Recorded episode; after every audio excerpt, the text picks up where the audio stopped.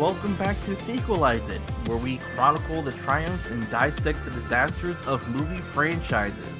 This week, we wrap up our look at the Indiana Jones franchise with Indiana Jones and the Kingdom of the Crystal Skull, a movie that is certainly a movie. Swinging through the jungle on vines of indifference, my name is K C, and joining me is...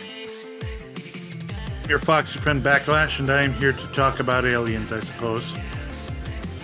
I'm No Crystal. I've sequelized its Mastodon of the Monotone, and please someone give me a full-time job. Uh, before we get started on this movie that is certainly a movie, here are a few ways that you can help us help the podcast grow. One, you can leave us a five-star review on Apple Podcasts or your favorite podcasting app of choice. Two, be sure to subscribe so you can be the first to hear new episodes. Three, follow us on Twitter at Sequelizeit. Four, send us an email and let us know what movie franchises you'd like to see us take on at sequelizeit at gmail dot com. And five, if you like what we're doing, just tell a friend to give us a listen and keep on circulating the podcast. Chris and Backlash, how are we feeling having just watched Indiana Jones and the Kingdom of the Crystal Skull, a movie that definitely exists? I mean, I've said uh, I am the one to play devil's advocate a bit. I probably don't hate this movie as much as you. That being said, it's not good. Now, uh, a lot of people like to compare this movie to the prequels. I don't think it's as bad as the prequels. No. But uh, I here, here, here's what I mean. I think you'd both agree with me that Indiana Jones movies are a bit formulaic, wouldn't you say? Uh, yeah, in, in a way, kind of. Yeah, and this movie does not really stray from that formula. There are, uh, there's, you know, exciting fight scenes, exciting chase scenes, uh, archaeological mysteries, things of that nature. It's all just really fucking dumb. Uh, I mean, I would question saying exciting, but I'll I'll let Chris go before me. Yeah, I mean, I, I don't think any of the action was, was particularly of note in this in this movie. Some of it looked even... It's funny because I can point to Raiders and, and Temple like the one time in each podcast where I'm like, oh, that was the worst effect in the movie. And wow, this movie for, again, another exhibit for, for the, the dangers of C G I. Action just looks very hokey in this. There, there's there's no grit whatsoever. With that being said, I think that some of the character work in this is good, with the exception that, I mean... In the in the two thousands, we were like, oh, Shia LaBeouf, Transformers, uh, fucking the O C. What a what a annoying fucking uh, teenage young adult actor. And and now it's it's like, oh no, Shia LaBeouf, he's a he's a piece of fucking garbage. And if it, it, I would appreciate him more, I would appreciate him in this movie more if if he was not a piece of fucking garbage. Yeah, he's actually pretty good in this movie. Like, people like to point out that he is fucking terrible in, in the Transformers movies, which he is, but I, I've always found him kind of a, a natural actor who can just, you know, kind of slip into these into roles like this, and he and he does good in this movie. He he yeah. feels period appropriate, and he plays off Harrison Ford really good. Mm-hmm. He's That's, just he's just th- a terrible, terrible human being. That's the difference between having Steven Spielberg as your director and having Michael Bay as your director. Like, yeah. it, that's it in a in a nutshell. And but your yeah. and your sort of appeal not being charisma on the level of someone like Will Smith, who in a Michael Bay movie can can do well, or Martin Lawrence, who's a who's a natural comedian. Yeah, when we get to a Michael Bay movie, it's going to be fun times trying trying to figure out how we... we'll have fun. We'll have fun with the Bad Boys movies. We'll be in pain with the Transformers movies. Yeah. And tragically, my favorite movie of his is not a franchise. Wait, which? Well, before I get to trivia and stuff, which one is it? Uh, it's uh, Pain and Gain. Notoriously, the movie uh, he got Mark Wahlberg to do for scale in return for being in Transformers four. and that movie huh. is amazing. I absolutely love it. I hear lots of good things about that about that movie, surprisingly, considering it's a Michael Bay movie. It's, I've heard mixed things, but maybe one day. People also talk up The Rock. Not in Pain and Gain. I mean, Michael Bay is The Rock. uh, but yeah. Evil is also in Pain and Gain. Uh, uh, uh, so anyways. just, a, just, a bit of use, just a bit of useless trivia. That's what I got. Ah, so with uh, you can tell how interesting this movie is because we just spent like three minutes talking about Michael Bay instead of this movie.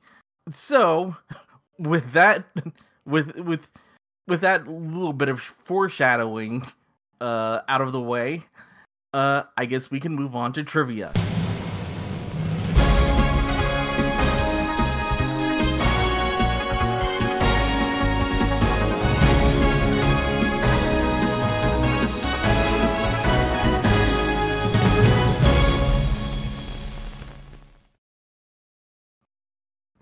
When last we left the duo of Lucas and Spielberg, Lucas was content with letting the Indiana Jones franchise stand at three movies, and Spielberg went on to direct a few movies you might have heard about.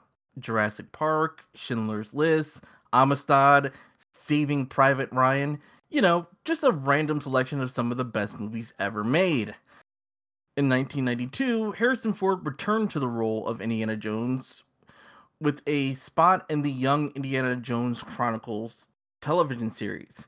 Seeing an older Harrison Ford, Lucas came up with the idea that a new Indiana Jones movies could take place in the nineteen fifties. And what's more nineteen fifties than B-movies and aliens? Ford, who himself had managed to break away from his iconic roles as Indy and Han Solo with turns in The Fugitive, Clear and Present Danger, and Air Force One, amongst many others, balked at the idea of Indiana Jones getting mixed up with aliens, saying something along the lines of, "No fucking way am I being in a Steven Spielberg movie about aliens." Spielberg himself had already dabbled with aliens before, having directed Close Encounters of the Third Kind and E T the Extraterrestrial, and he resisted the idea of making yet another movie with aliens in it. After the movie Independence Day came out, Spielberg said that he had no interest in directing an alien invasion movie at all. Spoiler warning, Spielberg would go on to direct War of the Worlds, literally right before Kingdom of the Crystal Skull. Despite a rough draft of the script being written by Jeb Stuart, that is the man who co-wrote The Fugitive, Lucas put the movie on the back burner and went to work on the Star Wars prequels. So in a way, we have Ford and Spielberg to thank for the mess that is the prequel trilogy. In the if year two thousand... Wanna, sorry, wait. If you want to know more about the Star Wars prequels, listen to our first three episodes. In the year two thousand, Spielberg would say that his kids were constantly asking him when the next Indiana Jones movie would come out, and that the franchise was still alive and well. Around that same time, Lucas and producers Frank Marshall and Kathleen Kennedy would honor Harrison Ford at the American Film Institute's tribute to the actor and reminisce over how fun it would be to do another Indiana Jones movie. You also have to understand where Spielberg was as a director at this time to understand why he might have wanted to do another Indiana Jones movie. Yes, this man created some of the best movies of all time, and also The Lost World, Jurassic Park, and Minority Report, and War of the Worlds, which are not some of the best movies of all time. But almost everything he had created at this point was pretty dark, at least in terms of what qualifies as darkness when it comes to Steven Spielberg. A return to the light, adventurous fare of Raiders and The Last Crusade made a lot of sense when you consider that. Uh, Lucas, still trying to get the aliens thing over, would make the pitch to Spielberg that the aliens themselves are not space aliens, but interdimensional beings, which meant the proper amount of notes changed for Spielberg to feel like he wasn't making yet another space alien movie. Lucas would also suggest that the movie be centered around the crystal skulls, which most scholarly sources have described as complete and utter bullshit. The crystal skulls are the source of much controversy, In the same way that all humans were actually mermaids once upon a time, and God put dinosaur bones in the grounds to tempt humans to question their faith, are controversies. None of the known crystal skulls have stood up to any sort of archaeological testing, and almost none of them have been discovered during an actual recorded excavation. Lucas and Spielberg would approach M. Night Shyamalan to re- write and direct this movie, but M. Night, thankfully, thought it would be too difficult to write a sequel for what essentially he thought was going to be a sequel to Raiders, which is one of his favorite movies of all time. Uh, Steven Gagum, writer of the movie and winner of an Academy Award for the movie Traffic, and a Golden Raspberry winner for the movie Doolittle, was considered to write it, and also uh, writers Tom Stoppard was also approached. Frank Deverant had written for the Young Indiana Jones Chronicles and wrote a draft for Indy four entitled Indiana Jones and the City of Gods, with Nazis pursuing Indy for the skulls. Spielberg allegedly dug the idea, but Lucas wasn't so keen on it. With the movie being set in the nineteen fifties, it was also decided to change the villains to the Russians, since they couldn't really ignore the Cold War. Also, Spielberg thought it might have been in slight poor taste to parody the Nazis yet again after directing Schindler's List. Lucas would then uh, attempt to write the movie himself with Jeff Nathanson, who wrote, uh, get a load of this, Speed two Cruise Control, Rush Rush Hour two and three, along with Catch Me If You Can and The Terminal for Spielberg, turning in another draft for the movie titled Indiana Jones and the Atomic Ants. No. Don't ask me. I just write the trivia. I mean, some of that probably survived, but but the thing about it is, and that was probably a reference to the sci-fi movie Them. But um, yeah. The thing about it is, Rush Hour two, pretty fucking entertaining.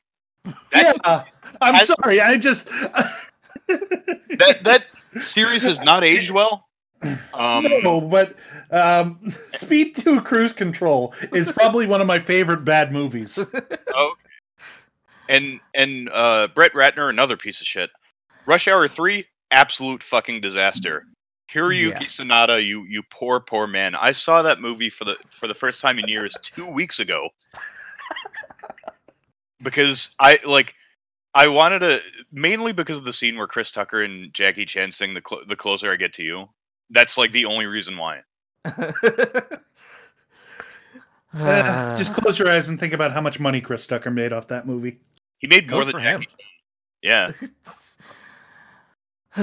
David Cope, who had written Jurassic Park one and two for Spielberg, along with Goddamn Spider-Man, the Sam Raimi one, War of the Worlds, and Zathura, a space adventure, would go on to write the mostly final-ish draft of the script.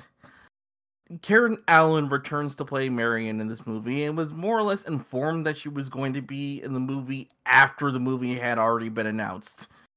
Kate Blanchett took the role of Irina Spalko mostly because she wanted to work in the role of a villain. Apparently, she kind of weirded Harrison Ford out, which is, if you're weirding Harrison Ford out, you're you're just a weirdo.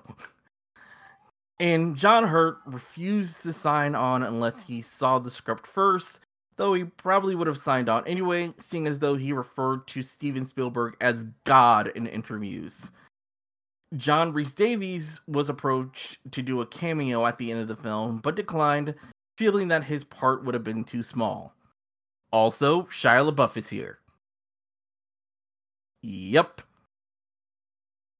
Anyways, Indiana Jones and the Kingdom of the Crystal Skull had a budget of one hundred eighty-five million dollars and made seven hundred ninety point seven million dollars at the box office, and was the third most successful film of two thousand eight after Pirates of the Caribbean at World's End and Iron Man. The movie has a seventy-eight percent on Rotten Tomatoes with a fifty-three percent audience score.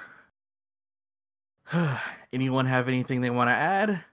I'm trying to picture this directed by M. Night Shyamalan. Uh, I Lots mean... of uncomfortable close-ups, awkward silences. lots of weird one shots for no real reason, unfinished special effects, lots M. of Night... uh, dead voiced uh, dialogue between, which Harrison Ford would have been would have jumped into. But yeah, uh, I just thought of Harrison Ford in Signs. That would have been that would have been interesting. Maybe yeah. even more. Would have been so kind of neat. Yeah, more so than Mel Gibson. Also, would make Signs still watchable. Yeah, I'll also say that I enjoyed Harrison Ford in this more than I did in Temple of Doom. Yeah, yeah. well, well, that's not hard considering the fact that, you know, he. I think he did get injured on, on set, but he, you know, he wasn't in literal actual agony because his back was basically broken in this movie. I do want to talk about the fifties B movie aesthetic they were apparently going for. I would consider myself a connoisseur of fifties B movies. This is no fifties B movie. A fifties B movie is ninety percent guys wandering around a lab wondering what the fuck is going on. Yeah, it's true. Yeah. And ten percent, oh, there's a giant thing that we have to run away from. Yeah, and it, and it's busting through a door. Yeah, I think it was just an ex- I don't...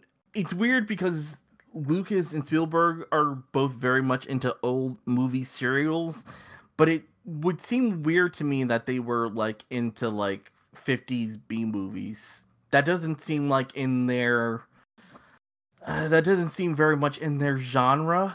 Well, here's if that makes thing. sense. The type of thing that uh, Indiana Jones is taking after, everything from like swashbuckling to like adventure serials and stuff like that, would have appeared cheesy to to like our eyes, but the thing about Spielberg and Lucas is that they they came up in the seventies, like new Hollywood era, when there was a significantly more bigger amount of grit in pictures.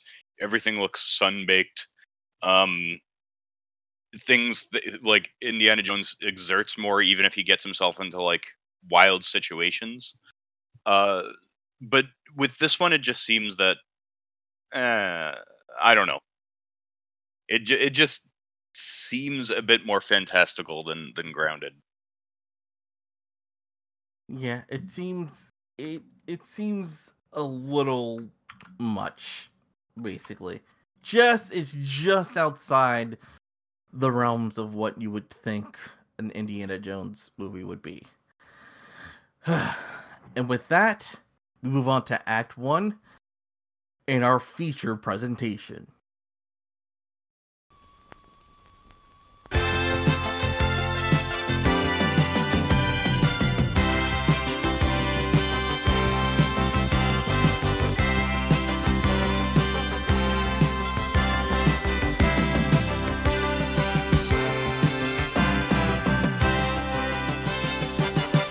In nineteen fifty-seven, the United States was gripped in the midst of a Cold War with the Soviet Union. Four years later, the state of Georgia is still segregated. Sixty years after that, Cody Rhodes ends racism by having a black wife and a biracial child and cutting a wrestling promo. Truly, we have come far as a nation. But back in the nineteen fifties, we get the classic Indiana Jones titles set against a backdrop of a group of teenagers racing an army patrol to the classic tunes of Elvis, presumably because putting Elvis in a movie denotes that a movie takes place in the fifties in the same way that putting Creedence Clearwater Revival in a movie indicates that a movie is taking place in the sixties. And specifically seems... the Vietnam War. Yeah, exactly. If it seems like I'm faffing on a bit at the beginning, it's only because this movie gives us basically the entire two and a half minutes of the song, even though these teenage characters aren't important and exit the film almost as quickly as they enter it. The army caravan we've been watching arrives at a checkpoint, at which point they're told that the base is closed down because the U S is going to test a nuke in the desert. In response, the army caravan shoots everyone at the checkpoint.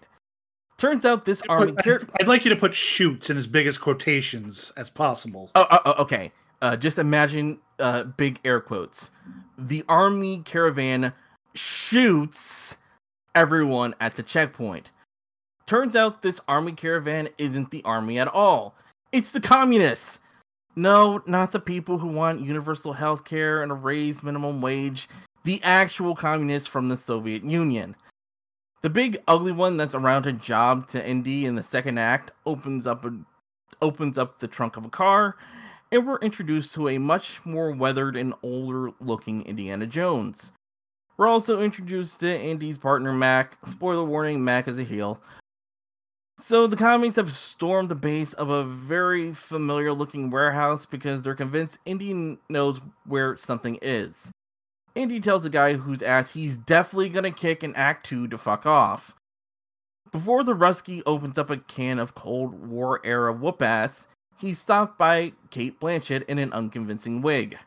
Her name is Arena, and she's here to say she's gonna read Indy's mind in a psychic way. Oh, Jesus, that was that sounded even worse than it did when I wrote it. Anyways... Indy has seen the emulation of Nazis, a man's heart getting pulled out of his chest, and literal, actual confirmation that God exists, but he's definitely not buying Arena's psychic shtick. So they're at Area fifty-one because it's a movie that takes place in the fifties. Turns out Indy worked on something ten years ago, and the commies think Indy knows exactly where it's located. Indy feigns ignorance right up until the part where he's held at sword point by Arena. Yes, sword point. Indy asks for a compass, which none of the armed soldiers have for some reason, and then he asks for their gunpowder. Turns out the object they're looking for is highly magnetized, which literally raises all of the fucking questions. Questions such as... Why can this thing pull metal pellets out of the sky, but it doesn't attract any of the guns? Why does it only move the metal lights when it's convenient? Why is Arena able to stand right next to it with a sword and not get yanked in by it until it's taken out of a wooden crate?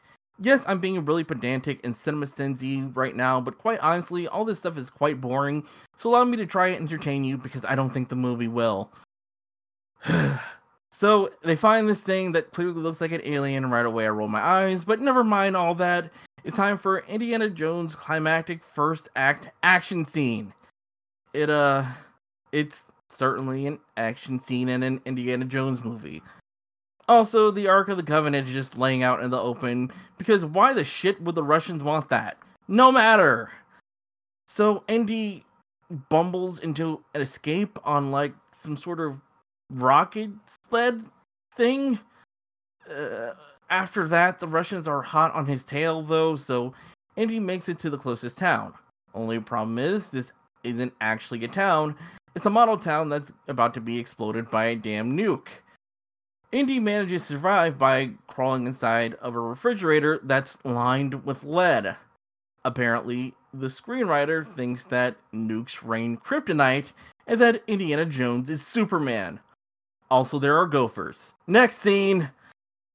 Indiana Jones is found by F B I narcs, is questioned about why the hell he led the Russians straight to the alien artifact, and Indy is all, dude, I fought in the war, I'm not a commie. And they're like, the guy you fought in the war with is a commie, and you helped him find the thing.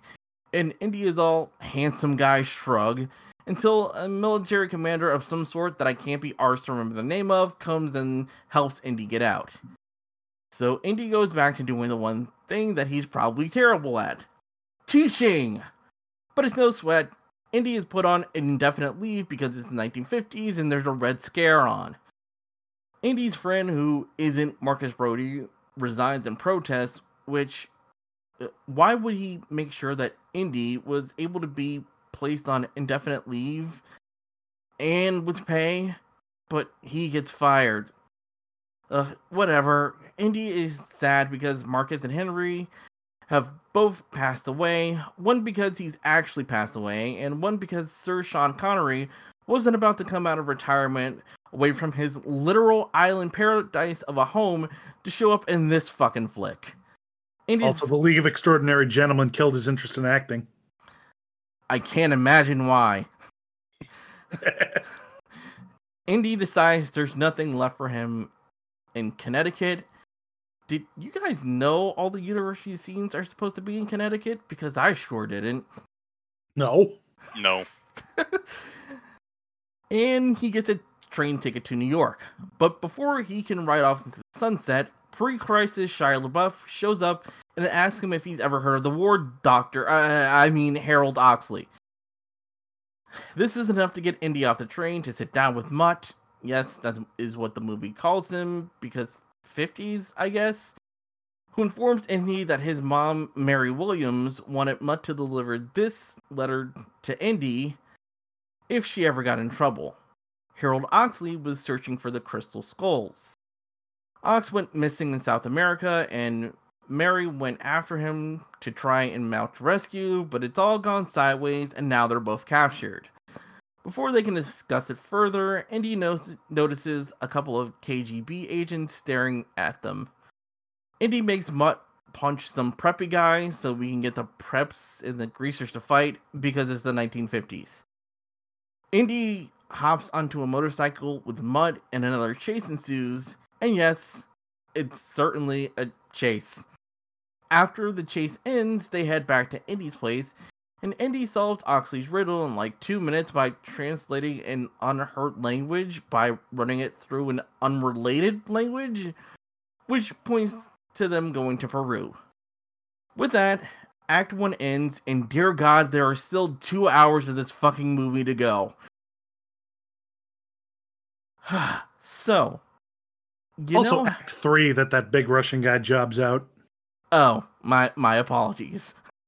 They had a lot of teases with him. Yeah. But uh, I just...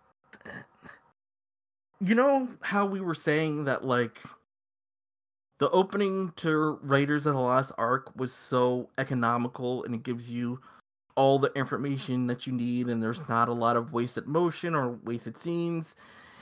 And I think, you know, Temple of Doom, for as crazy as its opening is, it gets into the action fairly quickly. Uh, same with The Last Crusade. This, this, I just... Did this opening drag? Did this opening drag for you guys too, or am I just being like too cynical about it? I don't know. I mean, like I, I don't think I hate the chase scenes as much as you do. Like, like the car chase in the warehouse, kind of fun. Like, there's they do some fun stuff with that. The rocket sled is stupid and probably would have turned Indy into uh, several tiny particles, but. It's fine. And the motorcycle chase I thought was really well done. Uh, I just... Uh, but aside some... from that, I think I can see your point. Yeah, it, it's it's a lot of exposition that doesn't really say a lot. I think my I think my problem with it, like with the scenes in particular, it's not that they're not well done. It's just that there's nothing... There's not a spot in them that really catches my attention, like, you know, uh, you know, even in the, the chase scene at, you know, towards the end of Raiders of the Lost Ark, which we said, you know, went on a little bit too long, there's still like Harrison Ford actually getting pulled alongside of the thing, or, or getting pulled, uh, getting pulled uh, by the truck, you know, climbing around the truck, having to... There's a bunch of interesting in-camera stunt work that's happening. Um, the same thing with the bridge in Temple of Doom, which, you know, none of us were huge fans of Temple of Doom, but I felt like that bridge sequence was actually pretty good, and, you know, it got my blood pumping, and certainly it has the minecart scene. And, uh, you know, uh, there's scenes... You know, the motorcycle chase in Last Crusade was great. There's just something about this that doesn't... It doesn't resonate with me. It didn't capture my attention in the same way that the other ones did. And I'm trying to figure out if it's because it's more obvious that these scenes were... Uh, with the exception of the motorcycle chase, which I am probably underplaying. I did like that scene a lot, but again, that had a lot of actual in-camera stunt work, so I think that's why it, I like that one more. But the first scene at the warehouse just like didn't grab me at all. I also think that like often, um, well, the Raiders of the Lost Ark opening was to was to essentially set up the character and in a small part set up the villain. Uh, Temple of Doom, it was to get them from one place to another. Um, Last Crusade, it was to set up the, the MacGuffin and, and kind of like go transition from like kid to adult as we we introduce something that deals with family. In this, they introduce the MacGuffin early on. We have the Crystal Skull, um, and then they divert just to again pay tribute to the fifties with the with the sort of fridge bomb. In addition to, to like the, the sort of the very distracting meerkats. Yeah, what like was I, up with that? Like, it, like it's the first thing you see in the movie, and then they keep showing up throughout throughout the whole thing until we're back in Connecticut, I guess. Mm. It's just like needless C G I, and like I, yeah, it's an idea someone had, probably yeah, Lucas. Yeah. yeah, on a macro level, it, I just feel like the, the opening scene kind of loses focus just to just to do like another like. to do an unfathomable stunt, and on a micro level you you kind of have the first instance of of just really really poor C G I. Yeah, yeah. And C G, C G I for no reason. I mean, in the first three movies we talked about just how much craft there was in the filmmaking, and this movie is completely shot uh, in the United States. Um, Spielberg did not want to shoot on location. He wanted to stay close to his kids, which I don't blame him for. Yeah. But uh, you can, there is, uh, Chris, you said there's, there's grit in those other movies. There's a lack of grit in these movies that kind of pulls me out of it, because the world that the first three movies exist in feels so real and lived in that this one comes off almost like too shiny and polished. Like, I don't... Even Indiana Jones, when he first shows up, he just... Even though he's got his outfit and the hat, he doesn't look disheveled enough. Like, Indy usually is all sweaty and like, I don't know. It just, there's something that, that just didn't click with me. And I'm, no, I'm... you're you're absolutely right, and it's something I want to talk about. Um, there are other people who have pointed this out. Um, this movie is very sanitized when it comes to violence. Like I mentioned, the soldiers getting shot. That happens kind of off screen. Yeah. And it's, it, and we all know Temple of Doom is famous for creating the P G thirteen rating, because holy shit, that, did you see that movie? How was it a P G? And I don't know, like, like Last Crusade really didn't have that problem. Like there's still a lot of uh, people, you know, getting shot and everything in that movie. And it's been pointed out, Indy only kills one person in this movie, and that's and that's even and even that's questionable when we get to that in Act Two. But oh yeah, yeah everything yeah. about everything about this just feels so like it feels wrong. It, it feels wrong. Sanitary, yeah. It feels really safe. Like I'm gonna say later in the movie, we're going to have one of the most horrifying, yet still somehow sanitized deaths in this series. Yeah. Yeah. So just to shift gears a little, um, do you feel as if the movie both sides the whole thing with with uh, the East and West, like they just present the Cold War, or do you think that they they at least like throw enough bone to to sort of like communist ideology or whatever? Because you see them. I think, cra- I think that's what they were going for a lot of the time, uh-huh. because like they, they make the F B I guys really antagonistic. Like they, they really put out, you're not supposed to like these guys. By the way, I couldn't take them seriously because one of them is the janitor from Scrubs. Yes. Who is also in The Fugitive. as, as revealed by Scrubs. That Yes, that was Scrubs. Uh, but yeah, the, like they're very antagonistic, and it's it's well documented that um, that paranoia was rampant through this yeah. era of, of they, the government, and and they of course like crash a bunch of college protesters of communism, which is kind of weird. Well, I mean, now these days I can't really see that out of the ordinary of, of just people like there being like an, a sort of like anti-woke uh, protest on a on a college campus. I mean, I've seen them, in colleges that I've went to. I, I don't know if it both sides them as much as it doesn't do enough to explain kind of where each is where each side is kind of coming from.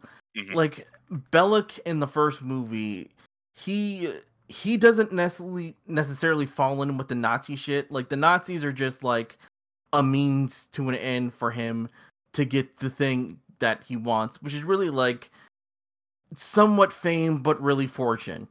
And that's sort of established up front in the in the movie.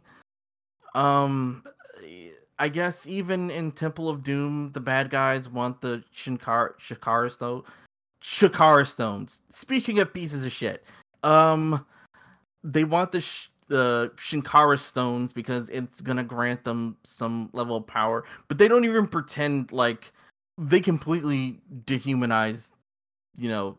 Those bad guys don't even pretend like they're anything. And then in Last Crusade, we're back to the Nazis being the most hated of the hated scum. And uh oh shoot, what was her name? The the Elsa Russian Snyder. Yeah, Elsa. She Allison wants... Duty. Duty. Uh... We're ten years old. But um. Yeah, she kind of, they kind of hedge with her not necessarily agreeing completely with the Nazi ideology. But for the most part, the bad guys in those movies are bad guys. In this movie, it seems like they don't know how to quite play the Russians. It's like they want them to be the bad guys, but they can't really be the bad guys because they were never bad guys on the same level of the Nazis. No. Like, their threat was very... I mean, not to underplay the horrible things that happened, you know, during the existence of the Soviet Union, but, like, for the most part, like, the reason the Cold War is a Cold War is because the United States and Russia never really fought each other. They just built up massive nuclear arsenals. But it seems like the movie doesn't quite know how to frame them as villains, I guess. I can, is I my, can dig that. Yeah. Um, I don't know. I like, we talking... You guys say that the movie is sanitized. I say that this movie is very safe. This is this is a ten-minute house show match stretched into two and a half hours. It's like very clearly designed for like to be the least offensive thing, which is weird because like again, Temple of the Doom, I don't. Temple of Doom isn't a great movie, but, like, at least it took chances. At least it was bold. You know, at least it, you know, explored, like, crazy fucking out there ideas. And you could say the same thing with the Ark of the Covenant. You could say the same thing with the, you know, you could say the same thing about Le- with Last Crusade. This movie just seems like everything it does is just playing it really, really safe. It's... They're they're just trying to drive a run home. They don't necessarily want a home run. They just want, you know, a single that drives someone in and has, you know, the home team up by one run at the bottom of the eighth. I don't really watch baseball. I think I lost myself there. I think I think what you said mostly worked. uh, but. Yeah, and then, but I do think Harrison Ford is completely comfortable being back in the role. It mm-hmm. seems like he just, you know, slips back into it. And yeah, Shia LaBeouf is a piece of shit, but like, people were saying like he was the worst thing about this movie, but he's really not. Like, he's separate him from the fact that he is a horrible human being, and he's always been a better actor than I think he gets credit for, mostly oh, because... Oh, absolutely, yeah. Mostly because people mainly saw him in the fucking Transformers movies, which are all bad and horrible. I I think his chemistry with, with Harrison Ford is is really solid. I I think I again I kind of had to roll my eyes when he says his mom's name is Mary Williams and Indiana Jones, who can, you know, decode a language by running it through another language in two minutes, can't figure out that Mary Williams is probably Marion, who was last seen hanging out with Harold Oxley, and he just, it, it never connects with him until, spoiler warning, she shows back up in the movie. It's just like, it's a weird place to make Indiana Jones seem completely and utterly stupid. Huh. So, there, we could also talk about uh, Kate Blanchett as Irina uh, Spalko, and she uh, she gives it her all. She certainly exists. Yeah, but but at the same time, I've n- I I don't know why. I've just never been impressed by Kate Blanchett in anything. Mm, I liked her. Uh, in, I liked her in Thor Ragnarok. As far as like comparable sort of movies. It, If there's any issue, yeah, she, with, yeah, she was pretty good in that, but her accent slips like a damn good amount of times in this.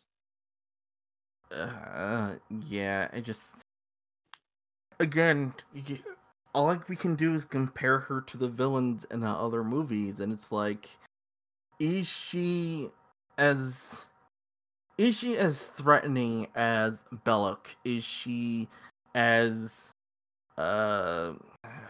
If we're being generous, is she as... Uh, She's too much of a caricature. Yeah. Like, like hairstyle, um, uniform, accent, sort of... Just just the sort of... Like, her stated purpose is, is like, uh, like, job description. It's... there. There's not... There doesn't seem to be, like... any character, maybe until like the end scene where she, where she's like not, com- where she doesn't seem evil so much as just like misguided or obsessive. Yeah, it, she just doesn't. I, I mean, the only way to really say it is that she's not a great lead villain in this movie, and I right. don't think that's necessarily her fault. I just think that they didn't. They certainly weren't trying to make her to be the same kind of villain that the other villains that we've seen. Right. And she been. also, her team, her screen time is also kind of taken by, by the heavy of that movie, the Russian heavy. Yeah. So it's like you have, this movie tries to do too much. I feel it's weird that it's safe, but it also tries to do too much.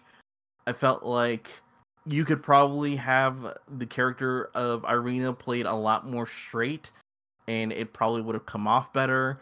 I feel like the heel turn for Mac just is like, doesn't make really any sense. I guess he really wants, he just wants money, which... I, uh, you know. I actually had something to say about that. There's a camera fuck up in, in that scene. Yeah, there is! Wait, I this is something I didn't notice. Yeah, it's and- when it's when uh, Indy and Mac, they have guns on the Russians, and Indy says, "Put your guns down," and they put them down, but then they put them back up, and you're like, "What?" But then it cuts, and it's a wide shot, and you can clearly see Mac holding a holding his gun at Indy. But then it cuts to the close up of her, of uh, of Indy, and then it pans over like that's a reveal. Oh, yeah. Which that didn't seem like a very Spielbergian thing. He's usually so meticulous with his shots, and that one was just like, oh, it was really, really disorienting. I don't know, like this this first act of the movie did not put me in a, a great mood. Like I wasn't pissed off, but I was kind of like bored and like vaguely confused and like because I.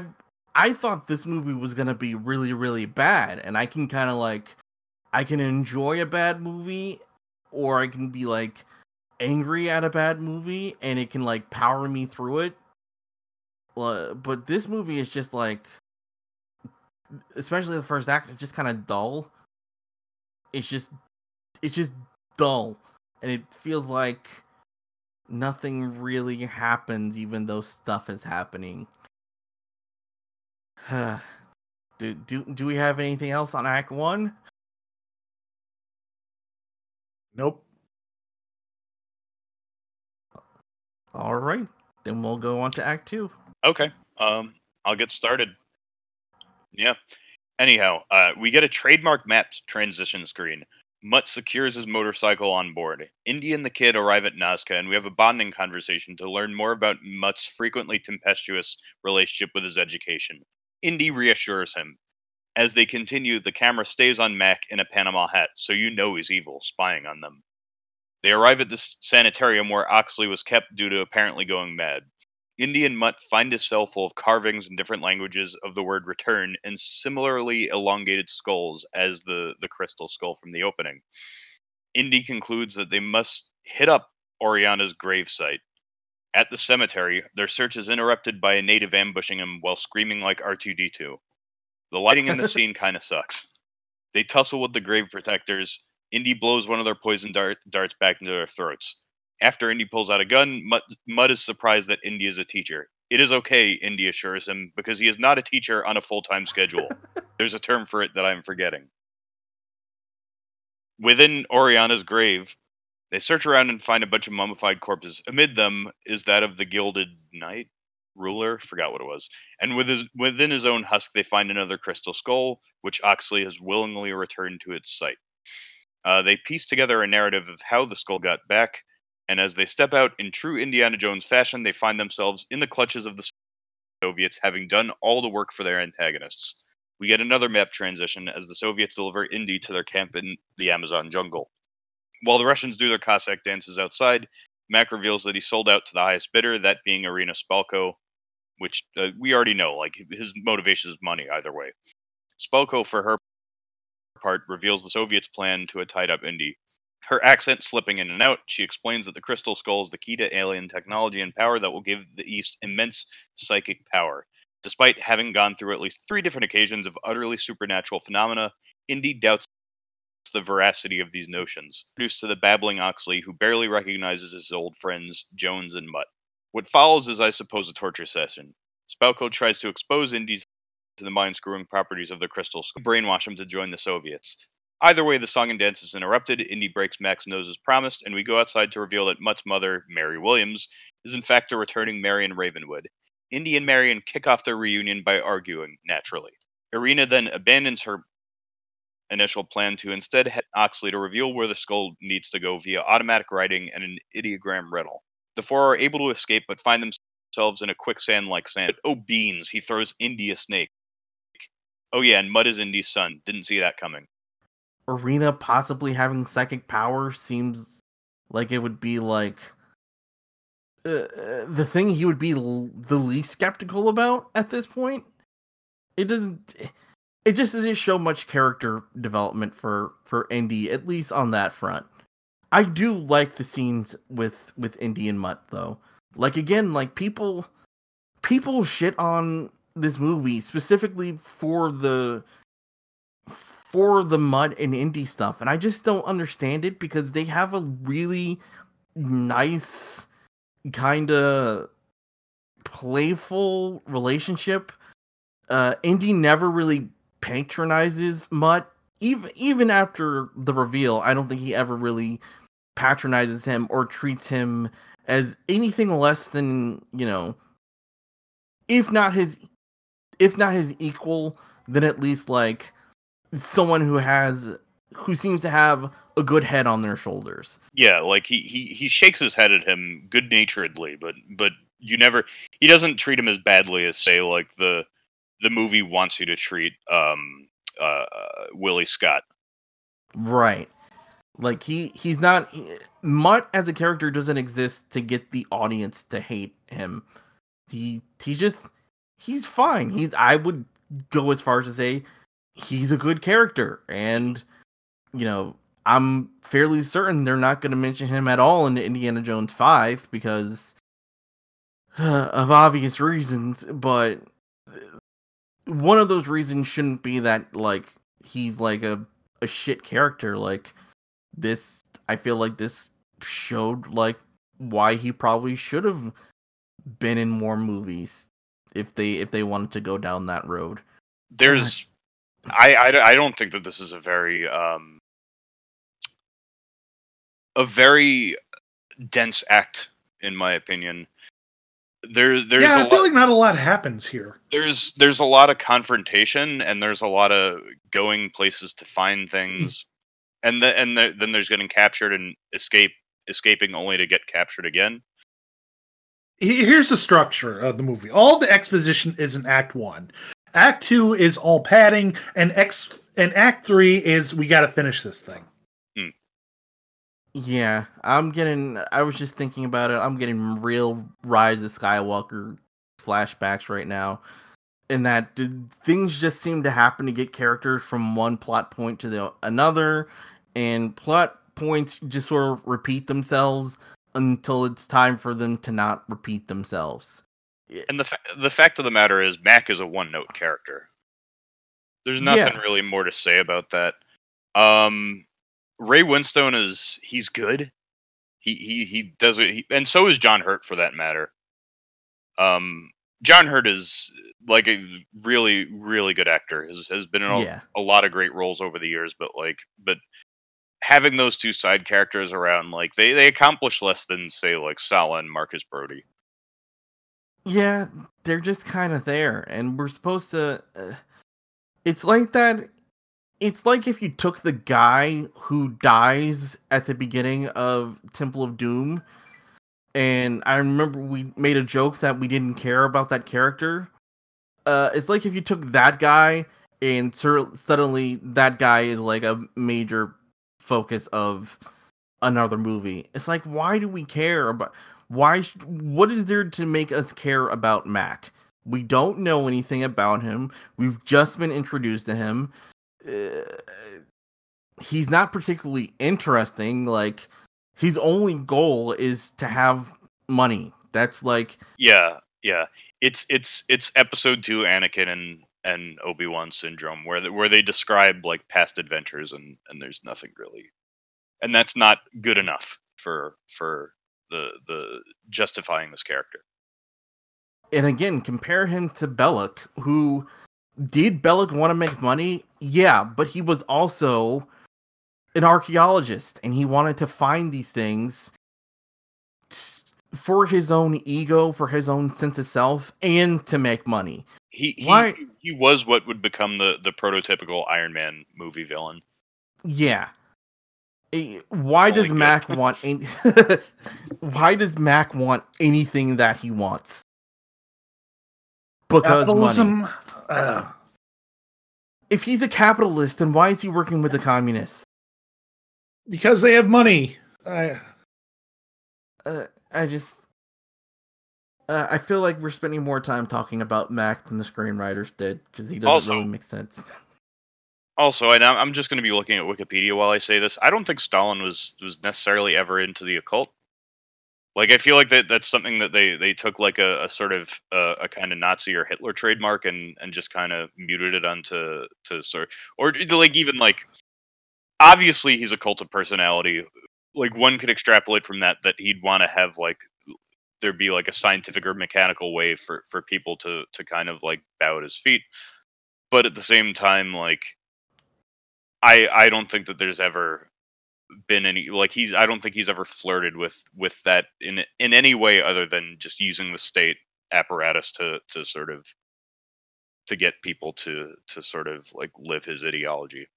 I mean, I think that's sort of a leftover of the original kind of story where originally, it was going to be the ex-Nazis, and, you know, the reason why Spielberg liked the idea was because he liked the idea that there were, you know, even after, even after the war and, and, you know, all that, there were still, you know, Nazi sympathizers. There were still a shit ton of people who worked with Hitler hiding in Argentina, and that kind of, that was one of the things that intrigued Spielberg about the potential direction of the story. But, you know, again, Lucas didn't like it for whatever reason, and then I think Spielberg kind of cobbled together a reason why he didn't, you know, he'd already done a very serious you know, film about the Nazis, and maybe he didn't. Well, that movie is Schindler's List isn't about the Nazis, but it is about the Holocaust, and maybe he just didn't feel like he could take a step backwards and make the Nazis the, you know, the sort of almost cartoonish supervillains that, that they were in in in uh, Raiders and the Last Crusade in the Last Crusade. Uh, but it would have been a better angle because. Yeah, I don't think Stalin was ever, like, into the occult. It's just... Which basically gives Arena's character no real reason to exist. It's like... I, One I, thing I'm wondering is... why did they need the Roswell alien from the beginning of the movie? Um, yeah, because that's a different crystal skull than the one near uh, Orellana's grave, right? Yeah, it is. That that's a good point. I don't think, but they it's ever... still apparently magnetic, and well, it's not magnetic because it attracts gold, and gold isn't magnetic, but it is magnetic because it attracts gunpowder and. This the script Point. is a mess, and nope. someone should have gave it the once over to see if it reads well. This is like the you know, op- from a lot a lot of behind the scenes I've looked at. It seems like George uh, that Steven Spielberg was just going along with whatever Lucas wanted. Yep, like Lucas would come up with all these ideas, and Spielberg was just like, "Sure, whatever, fine, we'll film it." Yeah, which is sad. Uh, again, like. Spielberg never really wanted to do a movie about aliens. That I think, you know, part of his desire to just make a kind of light, fun movie again kind of gets in the way here. Because uh, in the same way that I don't think he had much emotional attachment to Temple of Doom, I don't think he has much emotional attachment to this movie. And I feel like that really comes across in the filmmaking process of itself. Sp- Steven Spielberg is not a director who leads a lot of open plot points. It's not that like he is the most dense director who hides a bunch of symbolism and stuff in every movie, but he is he's the crown king of making sure the audience understands what the stakes are and what the plot is. And there's just one too many things in this movie that just don't make a whole lot of sense or just seem like they're dangling plot threads that no one went back and tried to patch up. It's very it's very weird to watch a Spielberg movie that, you know, that feels this kind of disjointed. Yeah.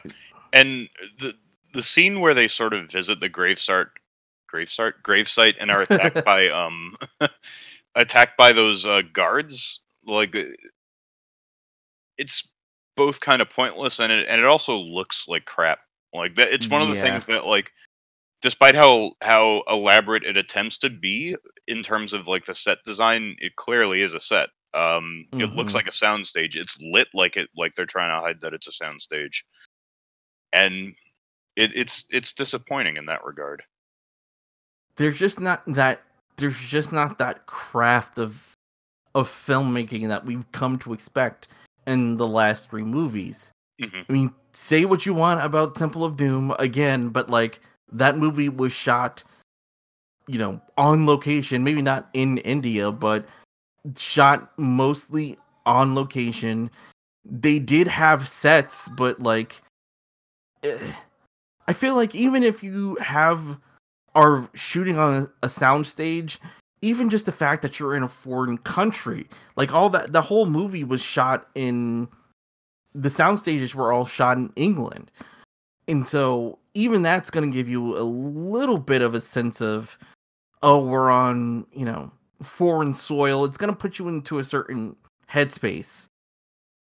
All the, all the sets look like sets, or they look extremely lazy, or they look like, you know, if you went on vacation to Hawaii, It looks like you could... It was just shot right outside of a hotel. Like, there's nothing... There's nothing extremely visually interesting about the movie, and since the plot and the story of the movie is kind of boring, that makes it worse. Because, like, I don't like Temple of Doom, but, like, it looked nice. It it it sounded nice. I don't I don't remember a single piece of music in this movie at all. Like... I don't know. When the only one who has any real passion on your project is George Lucas, you've got a problem. Yeah, and I don't I don't know if there wasn't passion, but I feel like this was definitely a, hey, let's get the band back together so we can make another movie. Wouldn't that be fun? Kind of movie instead of a, hey, we have this awesome idea for a movie. Because again, both Ford and Spielberg were like, I don't want to do this alien shit. And then, like, a decade decade or two later, they're like, ah, I miss those guys. Sure, we'll just do George wacky aliens movie, whatever. Uh, I do think that Ford and and Allen have, you know, they're kind of able to recapture their chemistry right away, which is nice. Again, I don't have many complaints about the the acting in this movie, except maybe Kate Blanchett is a little bit okay. I'll take that back. I don't have any problem with like with the characters of Indy and Mutt and Marion. I think they're fine. I think I don't have an issue with that part of the the, the story. I just think I I wish that these characters were in a better movie. Yeah, I think that that's agreeable. Yeah. Uh, do we have anything else about Act two? Nope. All right, then. Lay it on us, Backlash. Yep. Okay. Being in the middle of the Amazon, there's only one way to Akator, and that's a giant tree-destroying mech. We're still in the fifties, right? I think so. Indy and Marion continue their relationship spat that none of the people watching this movie are here to see. But as always, every argument is just an excuse for Indy to punch someone. After taking control of the car, well, basically everything happens. Indy using an R P G, Russians getting tossed around, playing keep away with the skull, Mac face turning, a sword fight, monkeys, Mutt turning into Tarzan for a bit. What fucking movie is this? Eventually the convoy crashes, but we aren't done yet, as we have giant fucking ants to deal with. The rest of the group find, tries to find a new vehicle to escape with, while Indy has a final fist fight with the big Russian guy, which ends with probably the most horrifying, yet still sanitized death in the series. So how do we get out of this scene? In a car that is also a boat, and throw it off not one, not two, but three waterfalls. And in a great stroke of luck, they're dumped right in the doorstep of Akator. I think the movie wants to end just as much as we want it to. The tunnels leading to Akator seem ominous, as it's clear someone else has been here, been there. Sure enough, we have a ton of Mayans just hanging out in the walls. Sure. They're none too happy about white people showing up to steal their stuff, but there is no po- plot point the Crystal Skull can't smash through. But uh-oh, someone is leading the Russians to Akator. Three guesses as to who, no points for wrong answers. We find ourselves at the point where Ox was originally stumped, but Indy being Indy, he manages to solve it in five seconds. The group is dumped into a room full of golden treasure, much to Mac's pleasure, but oh no, Mac is the traitor! Please act surprised now. At the center of the temple is an ornate golden throne room with thirteen crystal skeletons sitting upon golden thrones, but one skeleton is missing its skull. Indy is about to return the skull to its owner, but now Spalkov is caught up, and Mac reveals he's the bad guy. Again. Spalkov takes the skull and returns it herself, and the, uh... A- aliens agree uh, to give a gift in return. What does she want? To know everything. And uh, then the uh, the room starts spinning and uh, th- th- things start uh, fall- falling apart. Mac is trying to steal stuff, and uh, there's there, there's a portal, I guess. The Russians got pulled in, and and everyone's trying to escape. Uh, skeletons start to form together to make Voltron. Uh, Mac gets sucked into the portal, but he he, he seems okay with it. Uh, Spalkov explodes, I guess, and then everyone escapes. And then the temple, it turns into a spaceship, and uh, it just leaves. We cut back to university, where Indy has been made associate dean. I guess that business with the F B I has been swept under the rug. But more importantly, Indy and Marion are getting married. Hooray, I guess?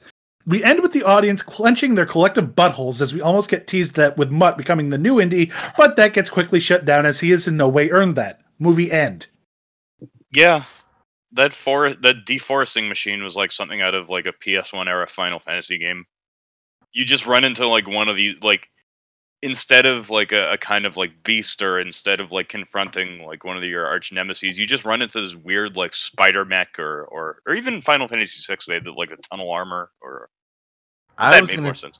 I was gonna say it reminds me of the bulldozer from Fern Gully, but maybe that's only I remember Fern Gully, so just ignore me. Yes, I know you remember Fern Gully. I'm saying they don't remember Fern Gully. Nope. Sorry, my wife gave me a look. um, uh, do we want to have our big "this is why C G I is awful" rant at at this set, at, at this point? Because this is where the movie takes a hard, hard nosedive. Oh my god, I, I got sick watching the scene originally. And like I said, everything is happening. I couldn't I couldn't think of a better way to talk about it than stream of consciousness. Yeah, I, I wrote I wrote down everything that happened uh, sentence by sentence when I watched it. I still don't know why why I, I'm like, eh, I'll do the act that doesn't involve all the things that I wrote down in detail.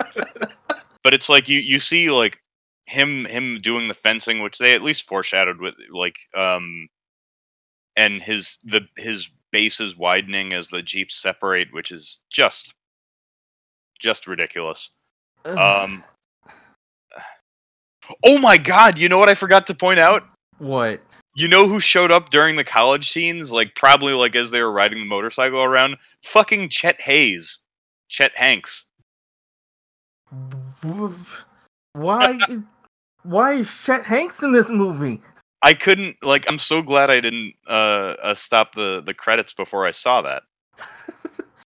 I don't know, maybe maybe maybe he threw him a bone, like after Saving Private Ryan, or I forgot whether Tom Hanks did something else with, Steel, with Steven Spielberg.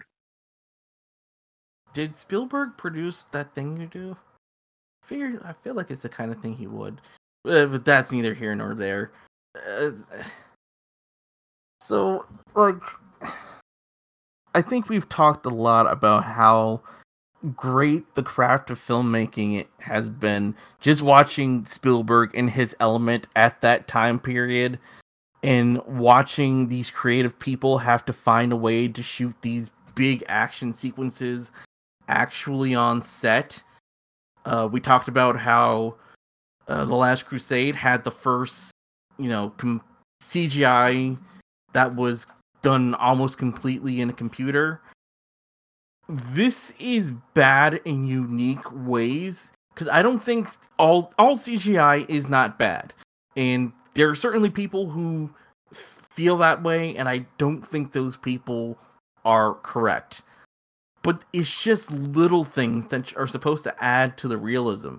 Like, you'll notice that despite the fact that they're whipping through the jungle at, like, thirty miles per hour, no one's hair is blowing, so they don't even have like a wind a wind machine on set. Right, right. Like, that's just like a little, little tiny little fucking detail.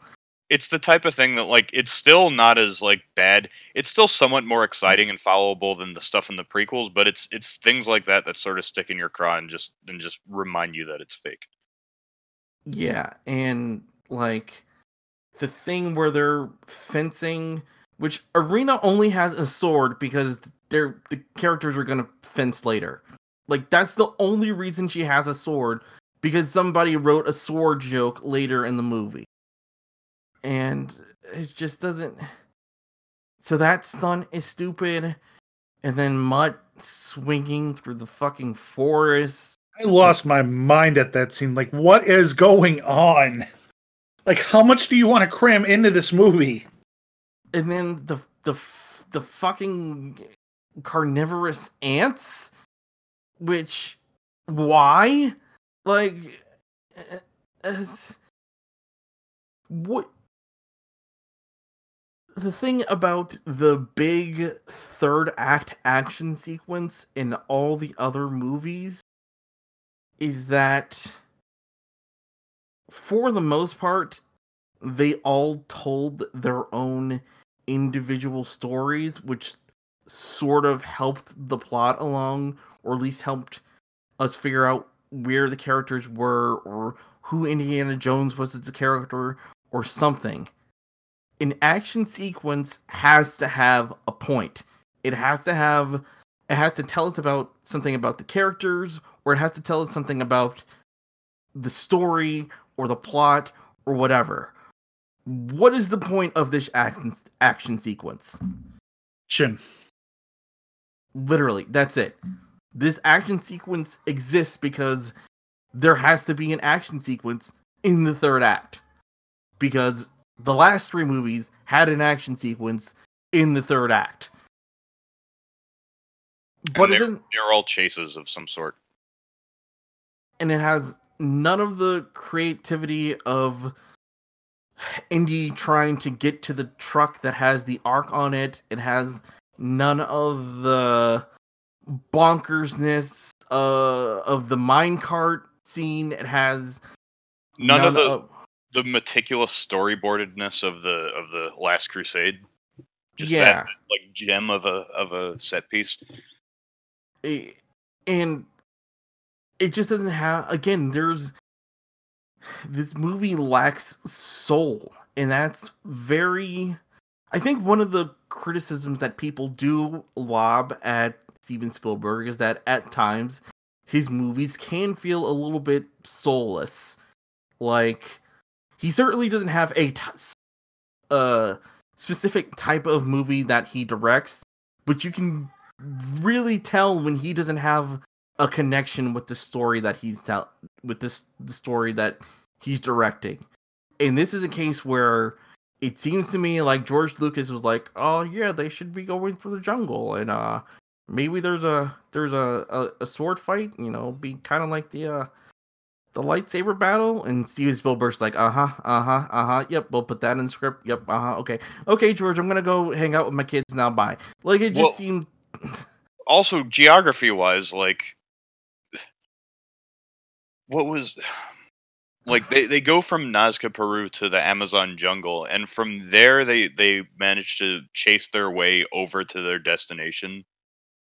Um, I, yeah, I, I'm just wondering, like, how, whatever. I'm not, I'm not supposed to wonder, like, how they get there. Clearly, I they don't love, want you to think that hard. I just love they get dumped right by the entrance after they go over the waterfall. Mm-hmm. They literally... And yeah, sa- go ahead. And yeah, I said the ants...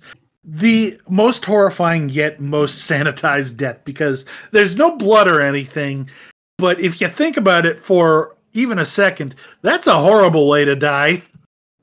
Yeah, that's awful. Because he's still alive when he disappears into that ant mound. The the only blood that you see is from the ants.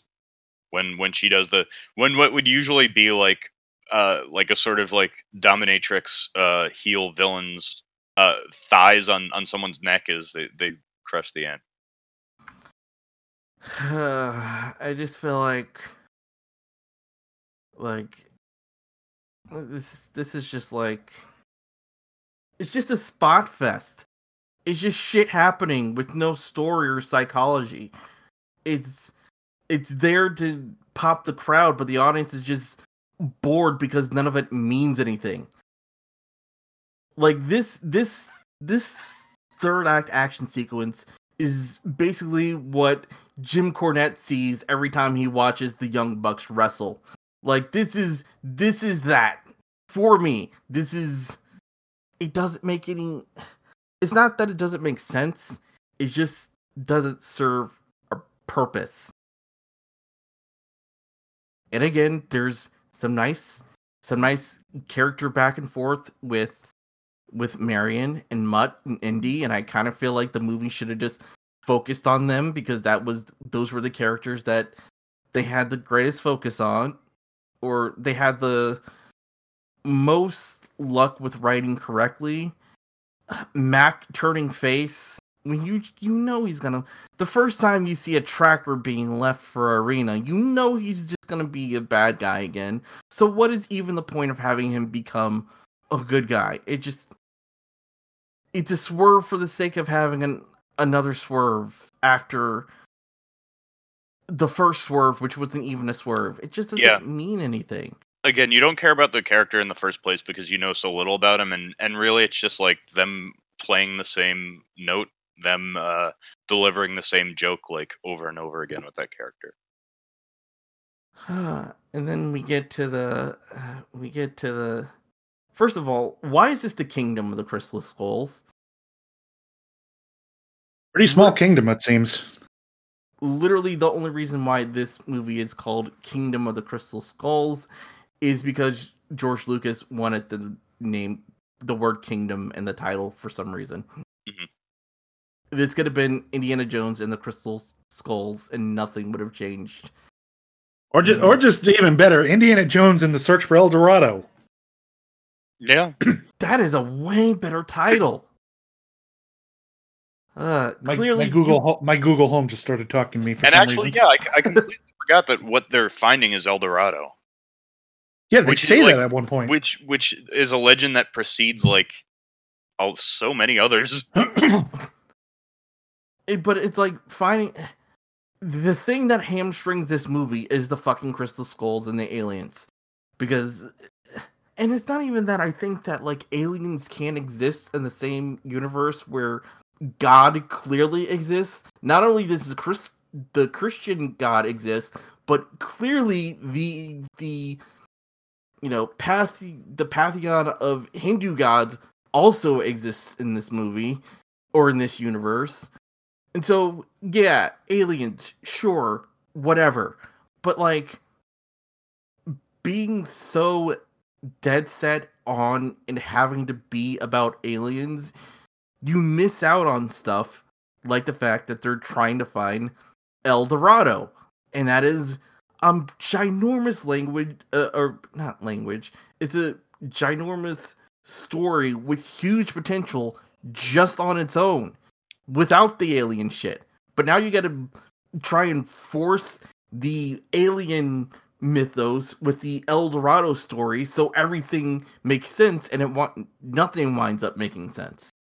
And I don't know how I'm supposed to feel about, like, when fucking Arena dies because she wants to know everything. And then she's like, no, it's too much. No, I don't.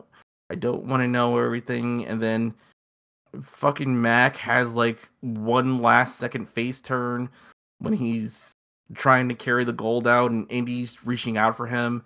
And then Mac just looks at him and says, Indy, I'll be all right before he dies because... I don't, I don't even know why, because we're so moved by the character of Mac that, you know, we, we. Yeah, he gets uh, a heroic sacrifice, yeah. It just doesn't make any Ugh. sense. It doesn't, it doesn't make any... I'd, I'd rather Jim Broadbent uh, follow them around because he has no, no, no job anymore, and, and like, he, he just bungles a little, but we don't have to kvetch about him being a, a healer babyface. Yeah. It just doesn't make... I just... By the end of this movie, I was flagging a lot, because I was just like, Jesus Christ, I kind of just want this movie to end. And then it ended, and I was like... It's not even satisfying. It, it, it ends, and you're like, wait, what happened? Yeah, because it doesn't make any... And they don't really... explain I mean they do like throw in a world uh, like a they throw in one word of or like a couple lines of dialogue about how, you know, after Oxley, you know, is returned back to normal, he's like, they're not extraterrestrials, they're interdimensional beings. And it's like, oh, okay, well they're not really they're they're they're not really aliens. They're, they just look like aliens, are shaped like aliens, were kept in Area fifty-one like aliens, and have and a flying Roswell. Saucer. in Roswell, and they have a flying saucer like aliens, but they're not the aliens that you're thinking of. They're different because Lucas had to find some way to make Steven Spielberg want to film a fucking aliens movie again. It, it's the old, it's the old uh, Funimation uh, Vegeta excuse. Wait, what but would that be? For, I'm going to send you to another dimension. I mean, the wedding scene wow, is nice. Yeah, uh, I guess so. It's cute. Uh, I do want to point out that it doesn't really make sense that Indy and Marion just decide to get back together because reasons. Like, I, no I think p- what the implication they were going for was that they were going to be married after the events of Raiders, but Indy got distracted by a shiny thing and ran off. Yeah, but like in that time, like Marion got married and had like a whole other life, so and was apparently pissed off at Indy, but not too pissed off to have him potentially rescue her. And it, uh, uh, uh, just that's the Indiana Jones franchise. For now, we'll see what they come up with next. Yeah, according to according to uh, Mads Mikkelsen, it's it's it's everything he dreamed of. I don't know if that's a good thing or a bad yeah. thing. He's uh, he's neither a screenwriter nor a director, from what I know. He's a, he's a also Mads Mikkelsen is not above being in crap. I'll remind you that. That's true. He's he's a phenomenal actor, and I, and I tend to like everything that he's in. But but yeah, he's. Sometimes in some shit, shit. He's in that fucking Chaos Walking movie I was talking about a few weeks ago. Oh. Can we just remember him in Rogue One? He was awesome in that movie. Yep. Really... He was he was he was really good in Death Stranding. Uh. I mean, he was good. the, the the writing was just oh boy, but. Are we are we sure? You want to talk about someone who ha- who needs a filter? Yeah. Are we sure uh, Hideo Kojima didn't write this movie? Because it makes a as... no, no, no. it's it's too it's it's not obvious enough. uh yeah. So, I guess like, what are our final thoughts about this movie? Because uh, I don't know. I mean, I know how to feel about it, and I don't, but so I'll let you guys go first, and then I'll just steal your, your ideas and use it for my own. Yeah, I'll, I'll say I, that that unlike uh, Temple of Doom, I think that this movie had way better potential. It's it's based on like a as perennial a legend as as say like the, I mean, the Ark of the Covenant is probably like a bit more obscure, but the Holy Grail, that's something that everyone knows about or has heard about, sim- similar to El Dorado, but instead of making it about El Dorado and then maybe having like a Shyamalan-esque twist that like it's ancient aliens or intermin- interdimensional beings. They they focus too much on the crystal skull and the and the foregone conclusion from all the publicity and, and what everyone knew was a bad idea in the first place. That, that like they were they were talking about aliens. It had potential with the like we enjoyed the sort of like family drama of Sean Connery and uh, Indiana Jones in the in the Last Crusade and. That the, the portion of that is, is pretty decent, but like this movie suffers from like too many villains. We've we've got a heavy, we've got a, a consistent turncoat, we've got and we've got a villain who's not who having to share the, the space with these others is, is not compelling enough, and and generally they all take away from, from the dynamic between. They certainly take away from Marion, like as good as Mutt and Indy's relationship is. More potential than Temple of Doom. Perhaps um, less confusing, but may go down as being worse. I don't know. Um, it's difficult to determine. Yeah, I'm gonna say uh, not the worst movie ever, uh, but I am gonna say this is worse than Temple of Doom because at least Temple of Doom it had. It had heart behind it. Very misplaced, but very, still very ambitious. This felt like they just wanted to get it over with and out the door that uh, Spielberg just wanted, probably just wanted Lucas to stop calling him with his ideas about Indiana Jones meeting aliens. Like, yeah, I get it, George. You had this idea with aliens. I, I I told you we'll do it someday. I'm just I just don't want to do it right now. And eventually, just like, okay, fine, call up Harrison. We'll see what we can come up with. Yeah, uh, clearly, clearly, Steven Spielberg was like, "Fuck! I told him I was never gonna make an aliens movie, and I just got done with War of the Worlds. Shit! Ah, now I'm gonna have to make this movie." Uh, yeah, I. I don't know where I, quite where I stand on this movie, because,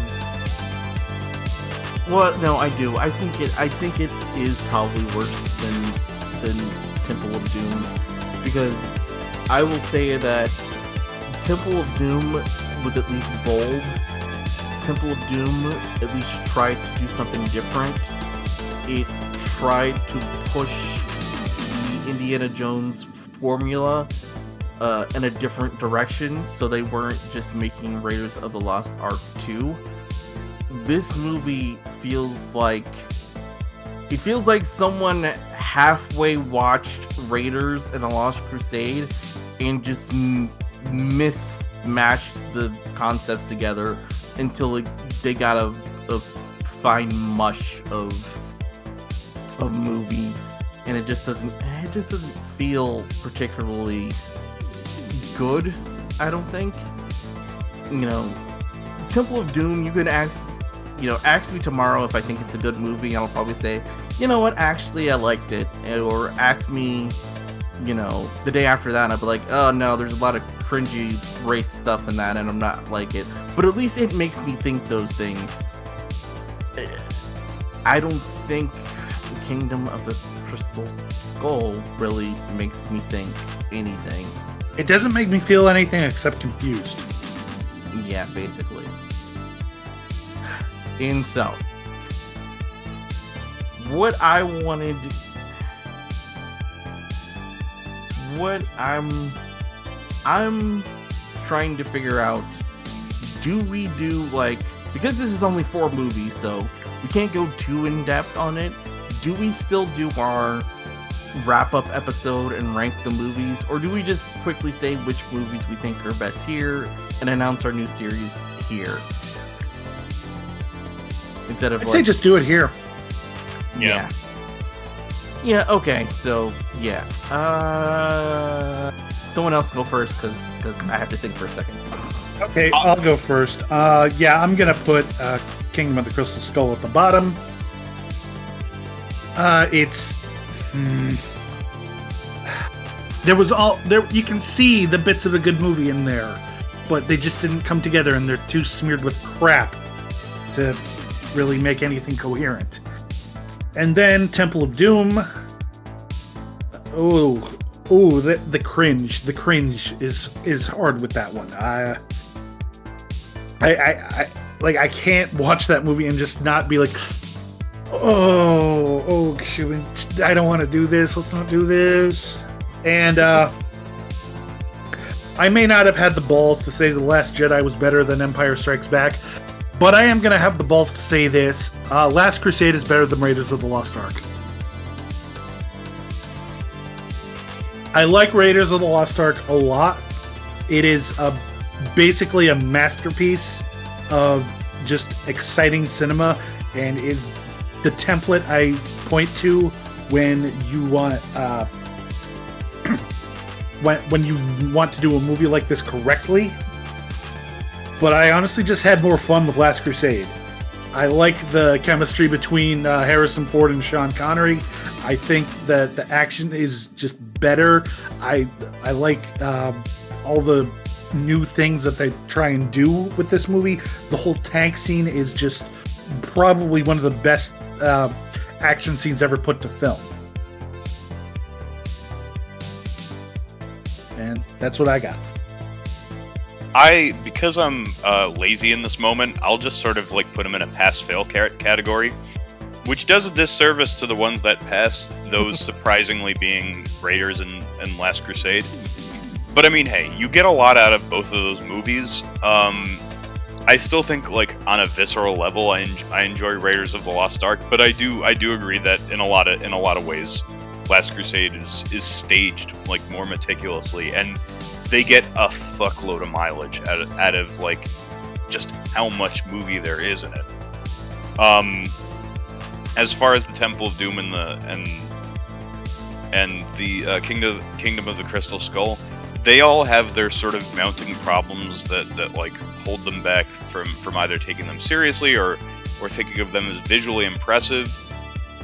Um, there are positives therein, but overall, they, like they're they're movies that I wouldn't willingly wanna wanna watch again unless like I I have a lot of time on my hands and like I want to have a fun night of just like gawking at some, something with, with someone who hasn't seen it or someone who who like has something funny to say about it.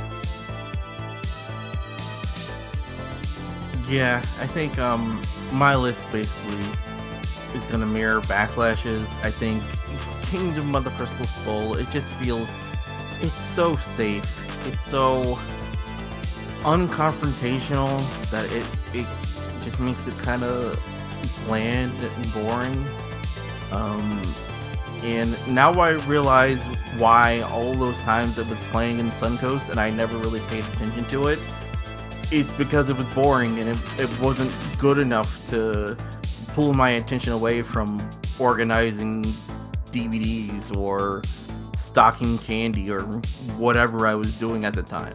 It wasn't a good enough movie to grab my attention and make me and my coworkers actually watch the movie, which, you know, I think is pretty damning in and of itself. Temple of Doom, again, I don't think it's a bad movie. I love the chemistry between all the actors. It just, it's so, it's very cringeworthy, but, you know, perhaps I can like it more now, seeing as though Cody Rhodes ended racism uh, in in May of twenty twenty-one, so seeing as though racism is officially is officially canceled, maybe I can go back in and and like that movie a little bit more, but I'm certainly not going to be rushing out to see it again. Um, yeah, Raiders of the Lost Ark. Again, we we struggled to come up with ways to say how how good that movie was. It was just immaculately crafted. It was. It's just a, as we said at the end of that of that review, it's just a good movie. It's just a good movie, and as a good movie, it can stand on its own.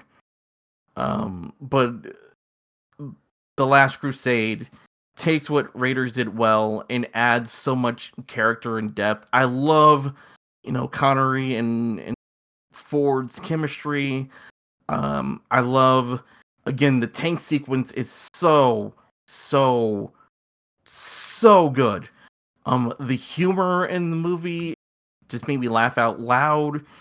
It's just, it, it's a fun time. And if you're, you know, if you're looking for a, an Indiana Jones movie to show people first, I would almost say show them Last Crusade first and then show them uh, Raiders of the Lost Ark.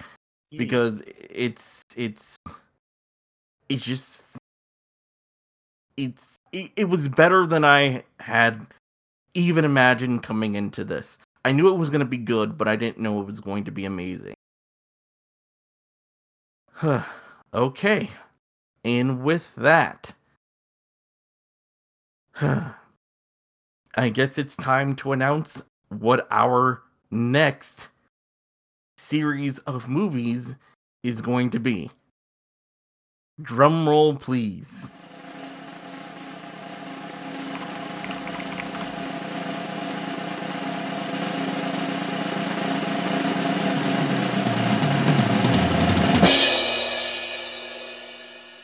Our next franchise that we're going to break down is the Lord of the Rings franchise. Uh, uh,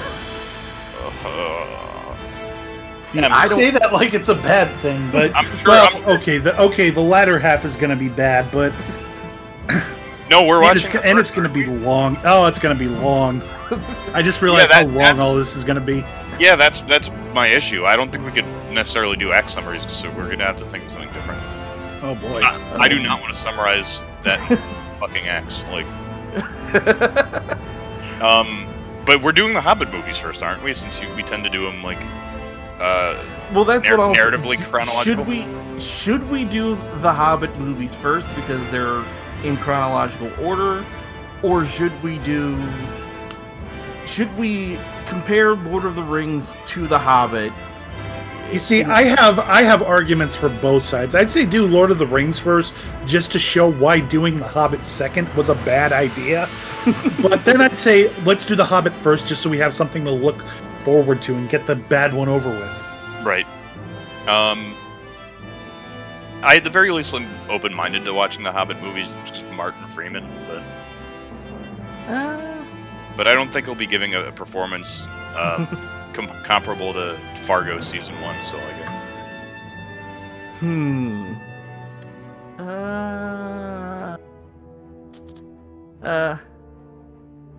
Uh. Why don't we just flip a coin? Uh, heads, we watch The Hobbit first. In tails, we watch Lord of the Rings first. Fair? Mm-hmm. Hey Google, flip a coin.